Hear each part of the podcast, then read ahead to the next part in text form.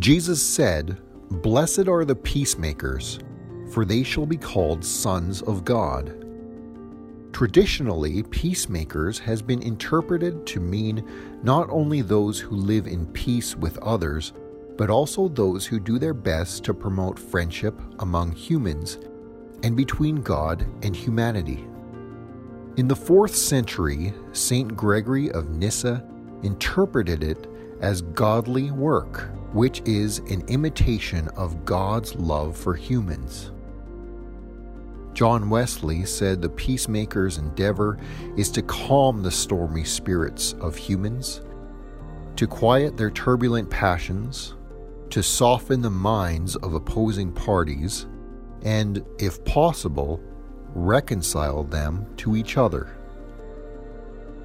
Peacemakers use all their godly ability and employ all of their strength, all of the talents which God has given them, to preserve peace where it is and to restore it where it is not. And of course, Jesus Christ was the supreme peacemaker. Jesus taught us how to live at peace with one another, but more importantly, he reconciled humans to God.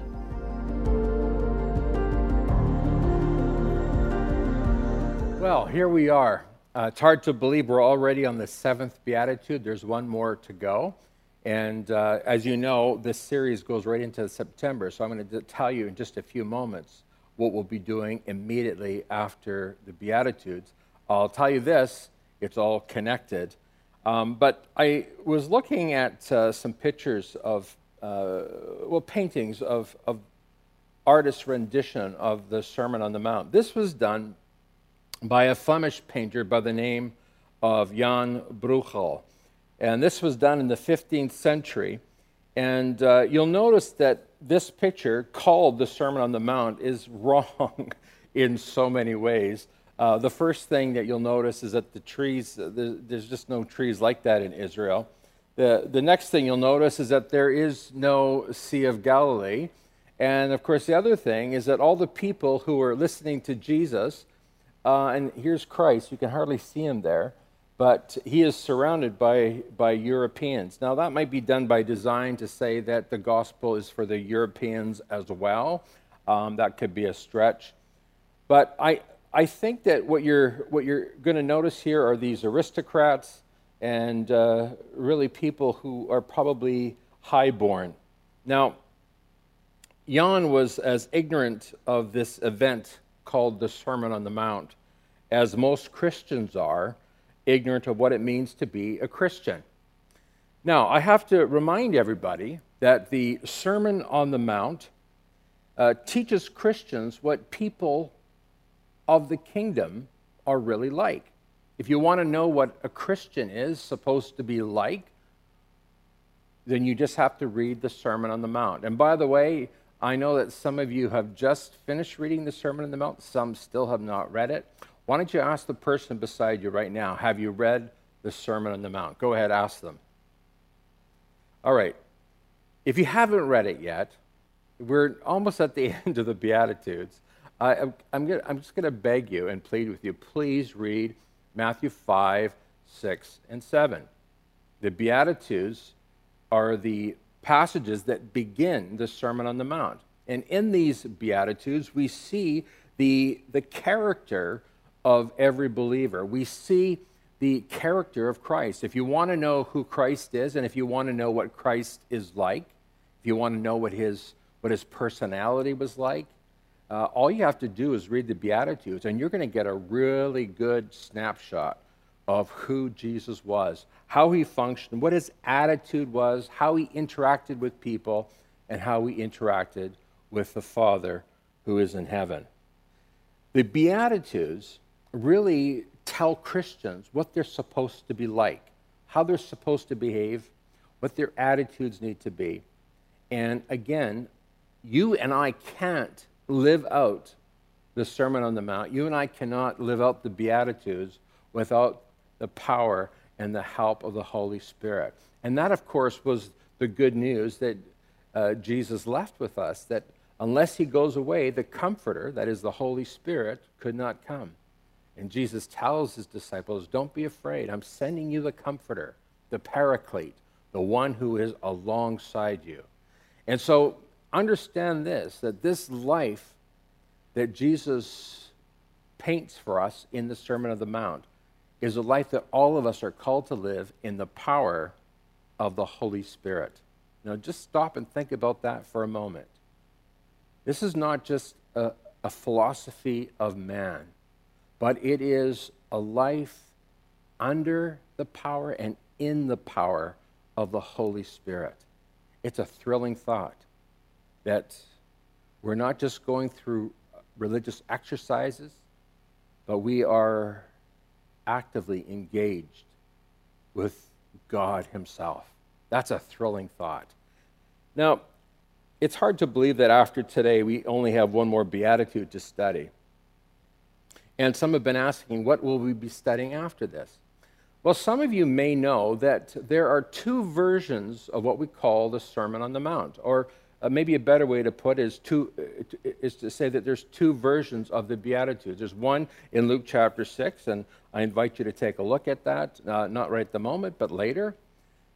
And then, of course, there's the one in Matthew chapter 5. Now, a lot of people, when they talk about the Beatitudes, they naturally go to Matthew chapter 5 because it is the most complete uh, rendition, or the most complete teaching on the Beatitudes. But Luke also includes these Beatitudes.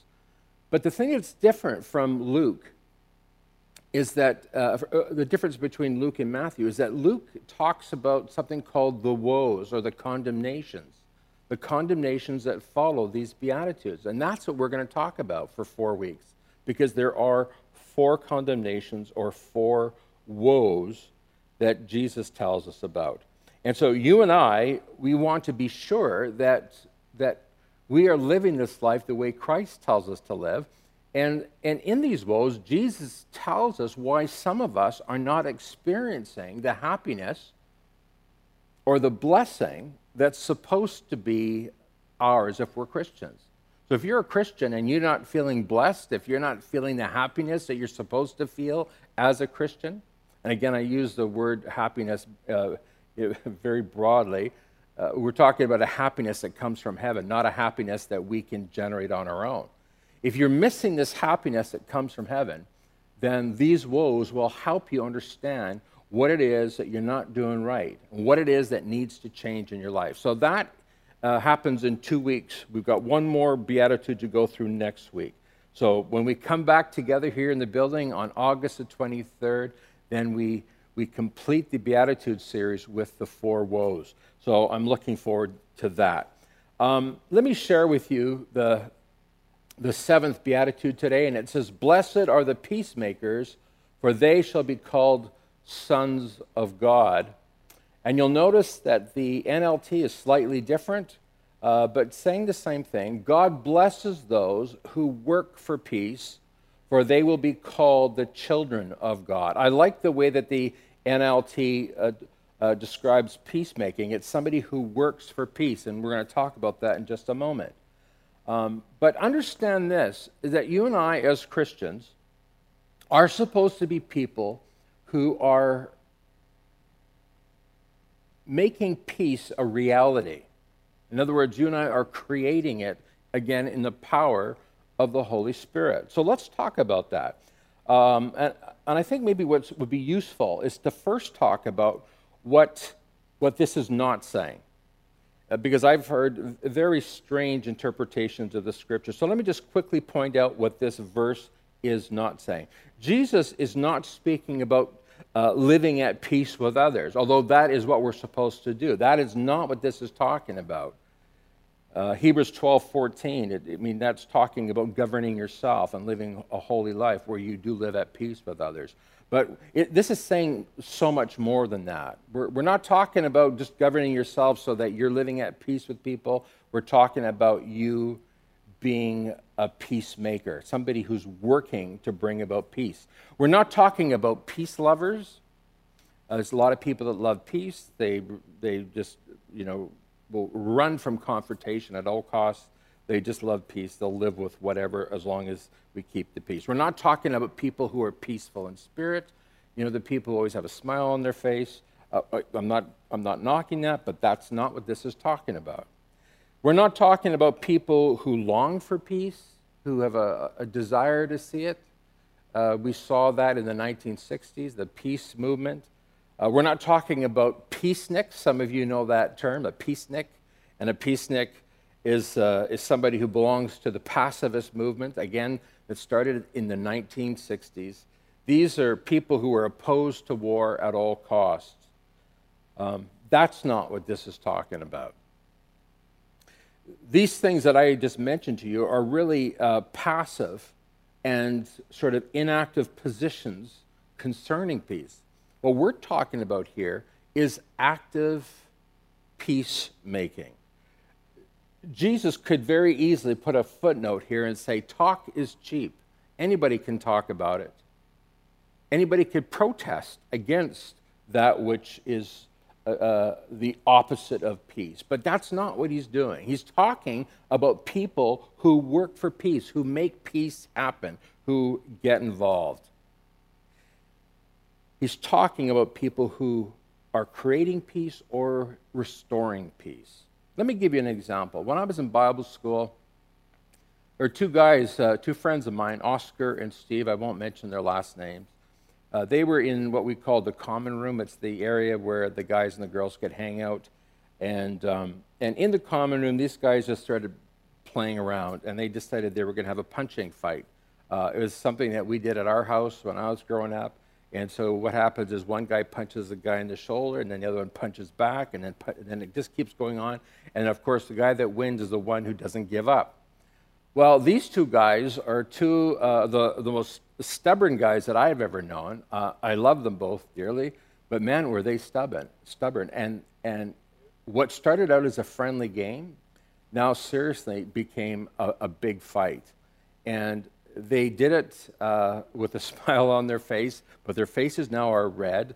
And it was half angry, half smiling, but they were going at it. And of course, I grew up at home, three boys, and my sister. My sister was good at playing that game as well. But man, we, I, I just wanted to watch this. I wanted to see who was going to win.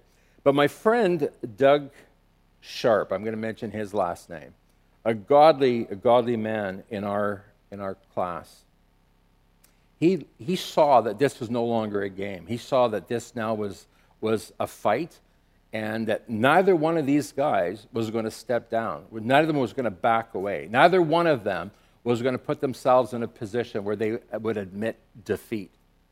And Doug, again, one of the most godly men that I know uh, or knew at that time, he literally got between these two guys. He stepped in between them and he started taking the blows. Well, it actually uh, it, it looked humorous, but he did a he did a good thing. He brought peace in the midst of this this tension and this anger. Uh, what started out as fun became an angry situation where one guy now was trying to kill the other. So there is Doug at his own personal cost getting between these fellows. And he took a few blows in the arm and maybe even in, in the chin, I'm not sure. But I'm going to tell you, uh, it was something to behold the fight, but then it was something to behold Doug the peacemaker, who was willing to do anything, whatever it cost, to bring peace. This is what Jesus is talking about. You're a peacemaker, you're working at bringing peace in the midst of the fighting and the turmoil in your world. You're not talking about it, you're actually doing something about it. And by the way, when those two guys were going at it, some of the girls were saying, Stop, stop. You're getting out of control. Again, talk is cheap. It took Doug to step into the middle of it, to break it up, to bring peace once again. And there was peace thereafter. Now, a peacemaker overlooks the cost involved. He's, he's more concerned about peace than the personal cost or expense to him. Think about that. Of course, the, the greatest example of, of, of peacemaking is Jesus Christ himself, isn't it? He was the one who was willing to personally sacrifice his own life. There was real involvement, real effort, and real cost involved. Jesus was willing to give himself. The peacemaker. He's working or she's working to bring peace and reconciliation and harmony, regardless of the personal sacrifice. Peace means reconciliation. Now, in our world today, we hear that word a lot. But what we need to understand is we need to understand reconciliation from a biblical point of view. We need to look at what the scriptures say about reconciliation, and we need to see who is at the, at the foundation of reconciliation, and it's none other than Jesus Christ himself. God is the author of peace and reconciliation.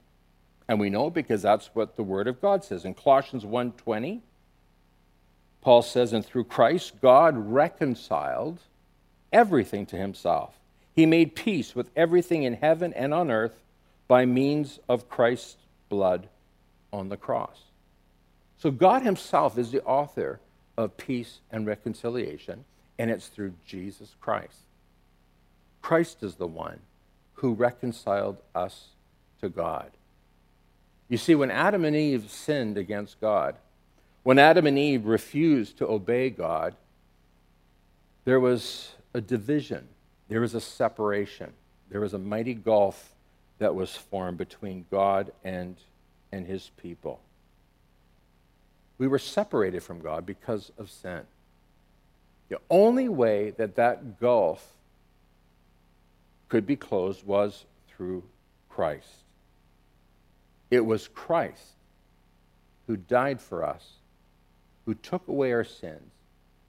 Another way of putting it, in a theological way, is He justified us. He made us righteous so that we could come back into fellowship with God.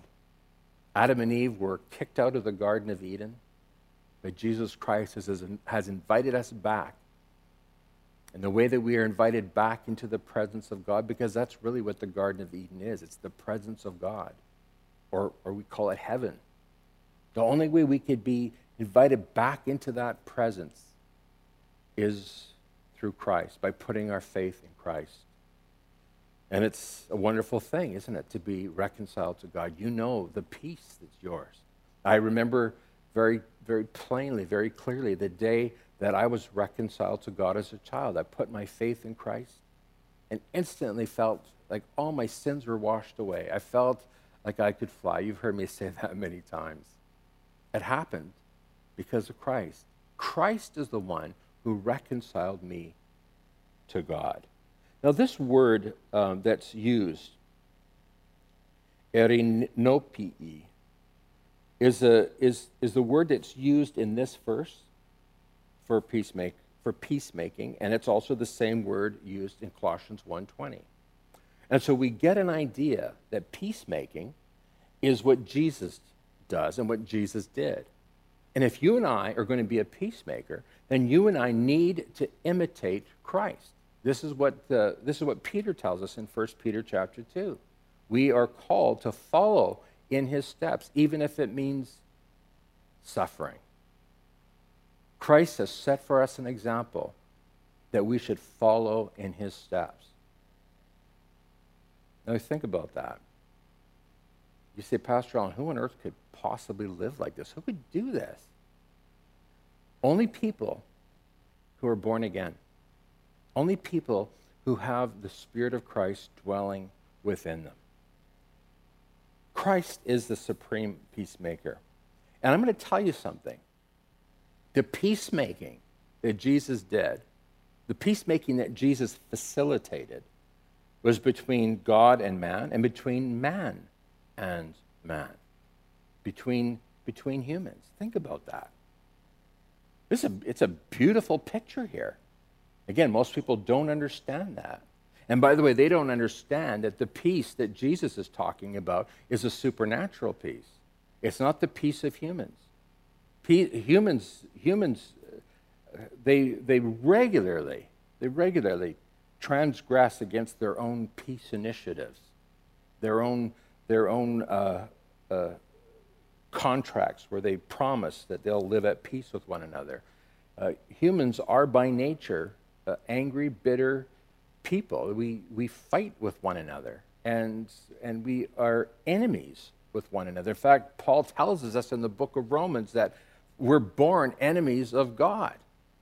And, and consequently, because of that nature, we also very easily become enemies of one another.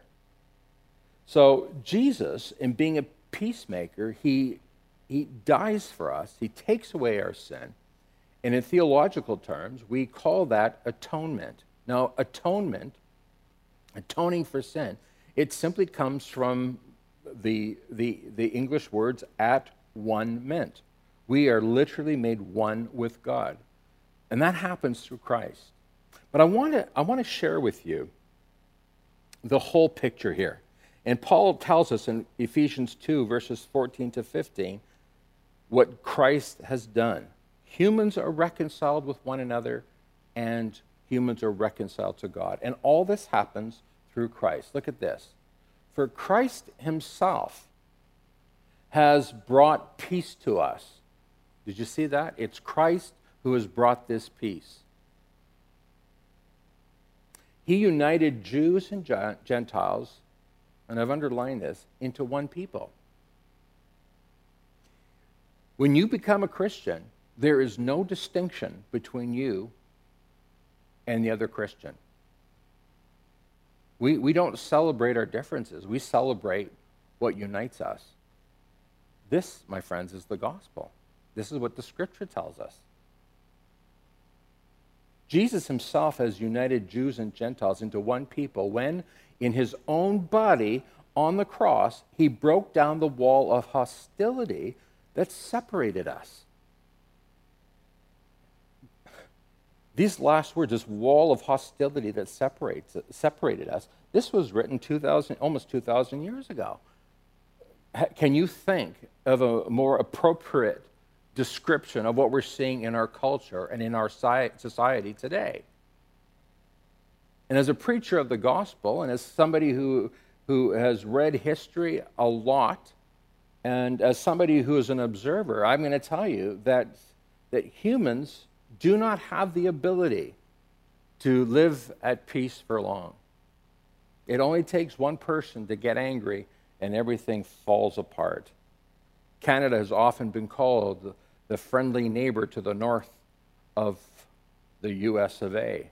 And yet, right now, there's a tension brewing between the two nations. Albeit it's through the, through the leaders of the two countries, but nevertheless, it doesn't take much to bring enmity and anger and bitterness and resentment. The answer we need to understand is Jesus Christ himself, because he is the one who has brought peace to us. And so, what happens, and this is so exciting, is a thing that brings peace between races, between the, vari- the, the, the, sexes, between people of different religions and philosophy and ideas and politics, is that we look to Christ. And when we look to Christ, then we can say with the apostle uh, Paul, uh, in, in, he said it in Galatians chapter 3, that in Christ there's neither male nor female, neither Jew nor Gentile, nor, nor a slave or free, and, and the list goes on. There's literally no difference. We are literally one people. Jesus does that. Because what? Jesus is a peacemaker. And he does it by giving his own body at the cross. Remember my friend Doug, who literally gave himself to bring an end to hostility between Steve and Oscar. And then Paul goes on to say in the next verse, and he's, he's kind of repeating himself because he wants you to get this. Jesus did this by ending the system of law with its commandments and regulations. You see, the commandments and the regulations said that Jews and Gentiles could not mix. Why? Because the Jews were the holy people of God, and the Gentiles were considered, and they were, the pagan people who were opposed to God and opposed to the law of God and opposed to the values of God. And so God commands them in the Old Testament not to mix. But when you become Christians, that divide, that wall of hostility is removed. Because now Jews and Gentiles are both serving Jesus Christ. And it's Christ that makes us one. And so that's really what it says here. Jesus made peace between Jews and Gentiles by creating in himself one new people from the two groups. Now, you can, you can substitute Gentiles and Jews for, for any group of people that's fighting one another. There's, a, there's for, for years now, well, from my childhood, there's been a war between males and females. And some of you remember uh, that, that fight very strongly in, in the 1960s and 70s. Gloria Steinem, some of you will remember her. Once we have committed our lives to Christ, it's a game changer.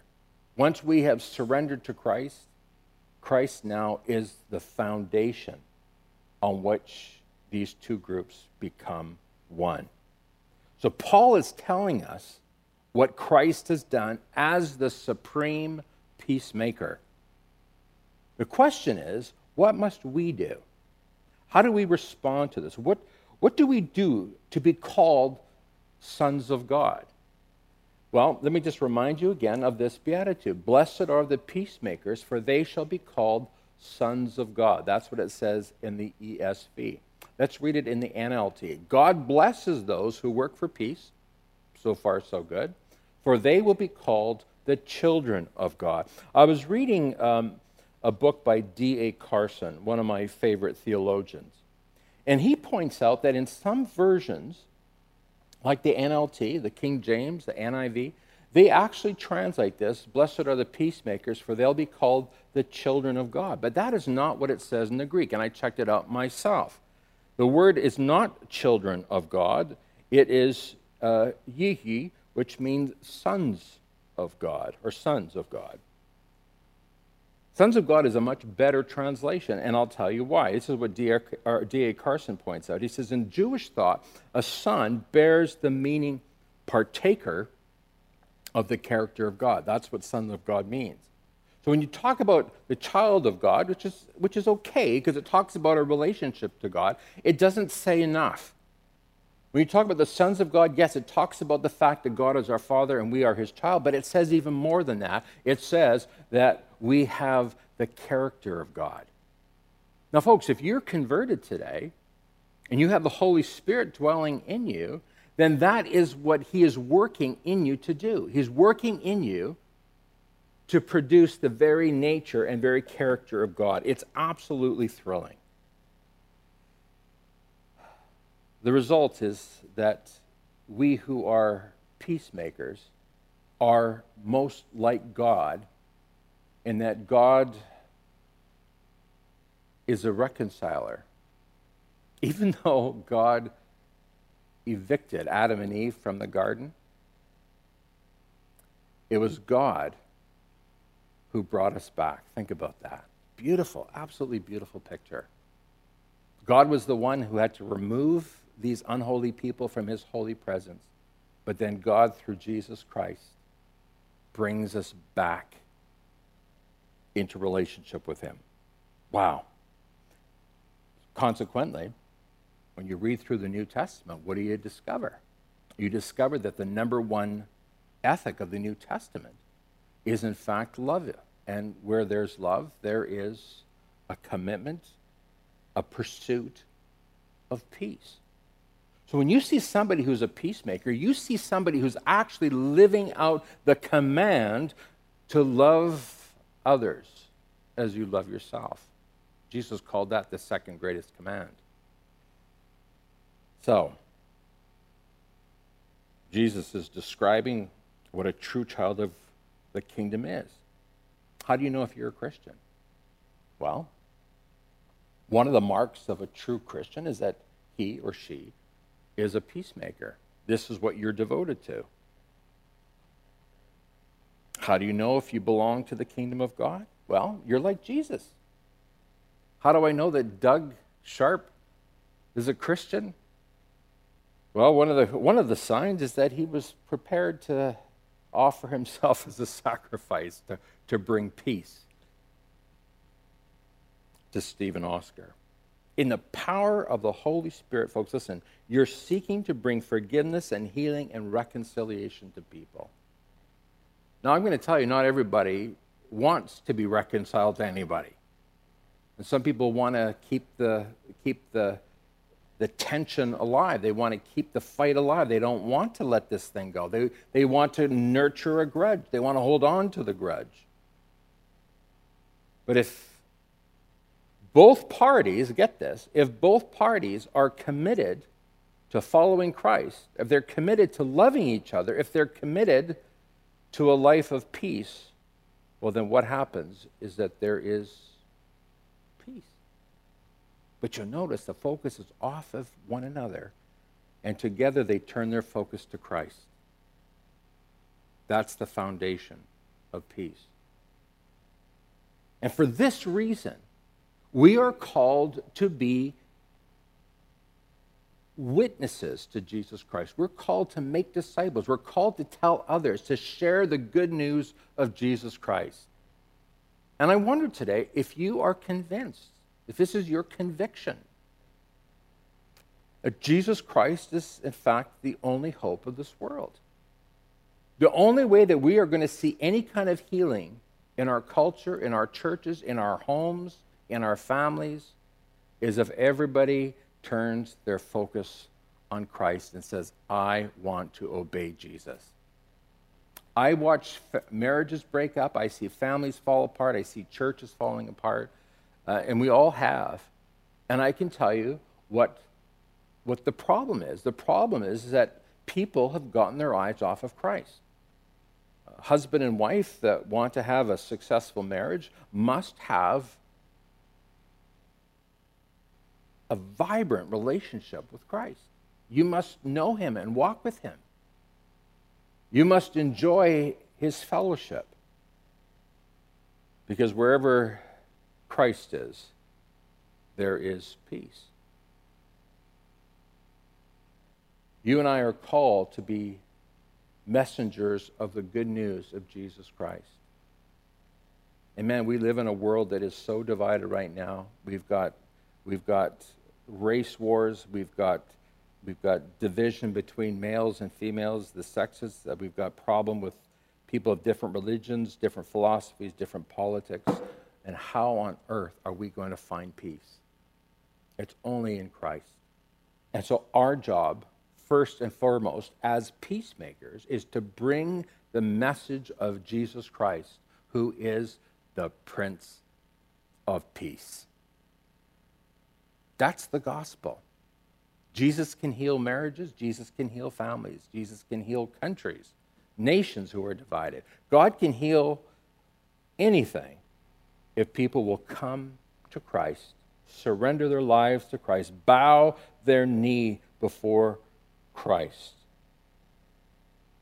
The gospel of peace calls people to obedience to Christ. This is our only hope. And it's for this reason that the Apostle Paul, in Romans chapter 10, verse 15, he quotes Isaiah 52 7. Let me read it to you. How beautiful on the mountains are the feet of the messenger who brings good news. The good news of peace and salvation. The news that the God of Israel reigns. This is the first thing that every peacemaker does. Every peacemaker is devoted to sharing the message of the Prince of Peace. His name is Jesus. That's what our church is about. That's why we do the work we do in our community and in Burundi. And this is why we call everybody in our church to live out habit number six, which is to go and make disciples, teaching people to obey everything that the Prince of Peace has taught. But the second thing that you and I need to understand is that a peacemaker is actively pursuing peace in his sphere of influence. Wherever Christians go, they should be, they should be uh, catalysts of peace. They should be bringing peace. And, and, and how do, what does that look like in day to day life? Well, the first thing I would say is that if you're a Christian, then you are going to refuse to engage in divisive rhetoric and conversation. You're going to do everything you can to, to foster peace. I've watched, I've watched fights break out uh, in, in restaurants, in people's homes, fighting and arguing over ideas. If you're a peacemaker, that's not what you're about. What, you are, what you're concerned about is pointing people to Christ, not trying, to, not trying to focus on the thing that divides you, but focusing on the thing that brings you together. And sadly, there are Christians who will have mighty, mighty battles, mighty fights over things like politics and ideas. This is not who we are as Christians. We're peacemakers. Why? Because we want to be called the sons of God. We want to be recognized as people who are born again, as people who have the character of God and who belong to the family of God. This is really important because if you're calling yourself a Christian today, if you are saying, I, I believe I'm born again, then this is how you have to live. This is not optional. This is this peacemaking is the fruit of the Spirit in your life. So you're not engaging in, in, in divisive discussion. You're doing everything you can to bring fa- your family together. Some families, even though they call themselves Christian, are divided. They don't talk to each other. Your job as a Christian is to try to put an end to that, to try to bring everybody together again. The other thing that you're going to do is you're going to be making sure that some of the money that you spend is, is spent on and trying to bring peace. And that's why we are so heavily invested in Burundi. We're trying to bring peace to vulnerable children. That's why we, we are investing in the lives of almost 400 kids. We're trying to bring peace there because we, we, we want to be called the sons of God. We want to be acknowledged and recognized by God Himself as people who are born again. What else can we do? What are, the, what are the other active things that peacemakers can do? Well, you need to be like Doug. Once in a while, you're just going to have to throw yourself into the middle of a fight. I remember I was driving along uh, when I was a youth pastor, and there's these two huge I mean, they must have been six foot something, these two big teenage boys, and, and both of them, they looked like uh, football players. And I saw them fighting on the side of the road, and the kids were gathered around. And without even thinking, and I'm not patting myself on the back, but without even thinking, I came to a screeching halt, and I literally threw myself between those guys and told them to break it up. I could see that one kid was severely losing and uh, was, was bloodied up by the, by the, by the mess. Uh, but the interesting thing is, after that happened, he asked, Why did you do it? And I said, Well, you see, that church is just on the other side of the highway. I'm the youth pastor there. And that kid ended up coming to church because he experienced the work of a peacemaker. This is what we do as Christians. We are actively engaged in bringing peace. Now, I'm going to share one more thing with you, and this is a tough one. In fact, this I don't think you can do this unless you are truly, truly born again. There's, there may be people right now in your life that you haven't talked to in a long time, that you feel there's a division between you and them. Um, and in fact, you feel you've been hurt many times, that they have really let you down. Well, that person needs you to be a peacemaker. They don't want to reach out to you, but you know because you're a Christian, because you're a follower of Christ, you need to take action. You need to reach out. Now, I'm not guaranteeing that they're going to respond nicely. But because you are a Christian, because you are a son of God, because this is now your new nature, your new character, you need to go and make peace. You need to either say, if I've offended you, I want to apologize to you. Um, but you need to do something. I have I, I got to tell you, I have done that, I think, with just about everybody that I can think of that maybe is upset with me. And I have to tell you that they haven't always responded the way I hoped or the way I had prayed. But I, I know in my own heart that I have done the right thing. And should the day come when they come back and they say, hey, we need to be reconciled, I will embrace them and hug them and kiss them. Because I am not holding any resentment in my heart. And, and I ask God to show me if there is anything like that. Why? Because I need to be a peacemaker. I need to try to do whatever I can to make things right. I've had people that I've apologized to and they just frankly refuse it. They just say, I don't believe it. Well, there's nothing I can do about that. But what I can do is do what I can in the power of the Holy Spirit. I can go and try to make peace, and that's all I can do. Make peace with that person who has wronged, who's done a wrong or done something wrong to you, or that you have wronged, because that's what it means to be a follower of Christ. I want us to pray now, and I want to ask God to give you the grace and the strength and the power of the Holy Spirit. It's not in your own strength to be a peacemaker. And if that's who you are, imitating Christ, willing even to make peace at personal cost, personal expense, personal sacrifice, then you are indeed a child of God. And remember, uh, None of us has had to die on a cross to make peace with anybody. Jesus has already done that. All you have to do is humble yourself. All you have to do is put yourself forward and say, I'm a follower of Christ and I want to make peace. Father, thank you for your grace. Thank you for your strength. Thank you for your power at work within us. Father, we thank you for sending us Jesus who is the Prince of Peace. Give us the grace and the strength to imitate Jesus. Help us, God, we pray, to glorify your name. We want to be known as people with the very character of God. We want to be known as sons of God. And we pray that in Jesus' name. Amen. God bless you. Have a great day.